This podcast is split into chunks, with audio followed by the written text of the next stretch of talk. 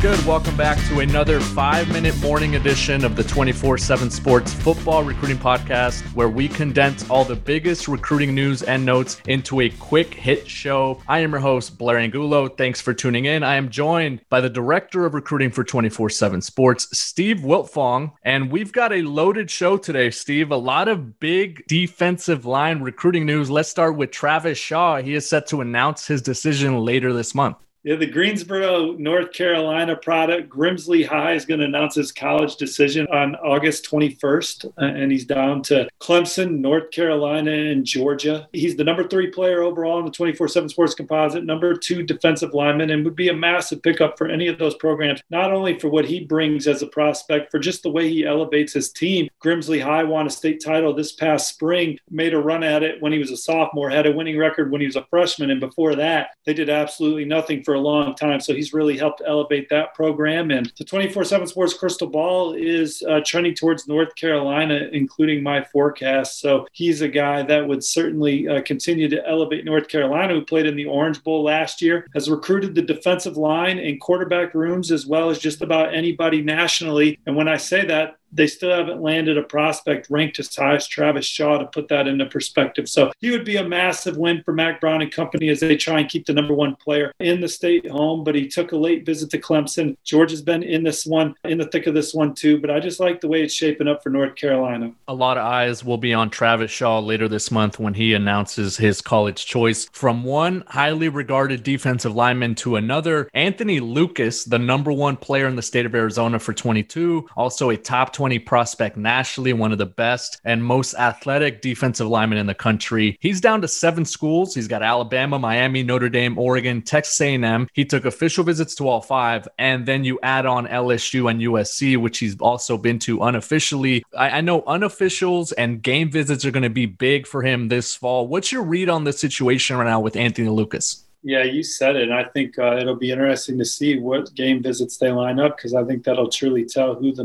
the the real competitors are in this one. You know, his dad went to Miami, his mom went to college in the Miami area, and I think that there's a lot of comfort comfortability around that program. I think the parents loved the academics at Notre Dame coming out of that official in mid-June. It, it seemed like the Irish uh, were in good position, but I think that Texas A&M really opened eyes the first weekend of June, and the unofficial at LSU was big, and he certainly loves Alabama. I think that there are still a lot of contenders in this race for Anthony Lucas. And even though he took all five of his, his officials already, we may still just be getting started here. Yeah, if I would have put in a crystal ball in the month of June, I think it would have gone to the Irish, but it, it is getting a, a, bit tighter. And, and, and now, as the race gets a little closer to the finish line, I, I do think it's going to be really interesting and, and, really heated depending on where he gets to uh, th- this season. And to wrap things up, Steve, Gabriel Brownlow Dindy, a 6'3, 280 pound defensive lineman from the state of Florida, another top 10 prospect nationally. It, it's shaping up to be a two team race there. Yeah, uh, he's down to Texas A&M in Oklahoma talking to the family this week, and he's going to take an official visit to Oklahoma. That's been scheduled for quite some time for the Nebraska game. It's going to be a massive recruiting weekend for the Sooners, and then he may return to Texas A&M for a game too. Took his official visit in June. They have a close relationship with Lincoln Riley. Like I've said on numerous platforms, I don't know if there's a head coach in the country that is more personable and in touch with top targets than Lincoln Riley, and it's really paying off for, for the Sooners on the trail. But Texas A&M, they're doing a heck of a job too, and they're and they're really forming some strong relationships in College Station. And obviously, uh, his dad has taken a job in College Station too. They'll move there in January, but they're Oklahoma alums, and so uh, uh, we'll see how the game visits go and how the official visit goes to Oklahoma. And I got some bonus D line nuggets uh, as we focus in on these blue chippers at the position. The number two overall player in the country, Walter Nolan, He's scheduled three September visits uh, already for games. He's going to be at the Georgia Clemson neutral site game. Uh, then he's going to go back up to Michigan for the Michigan Washington game. He's visited Michigan twice in the summer, including his official visit. So he's going to go back up and see the Wolverines play the Huskies. And I know his dad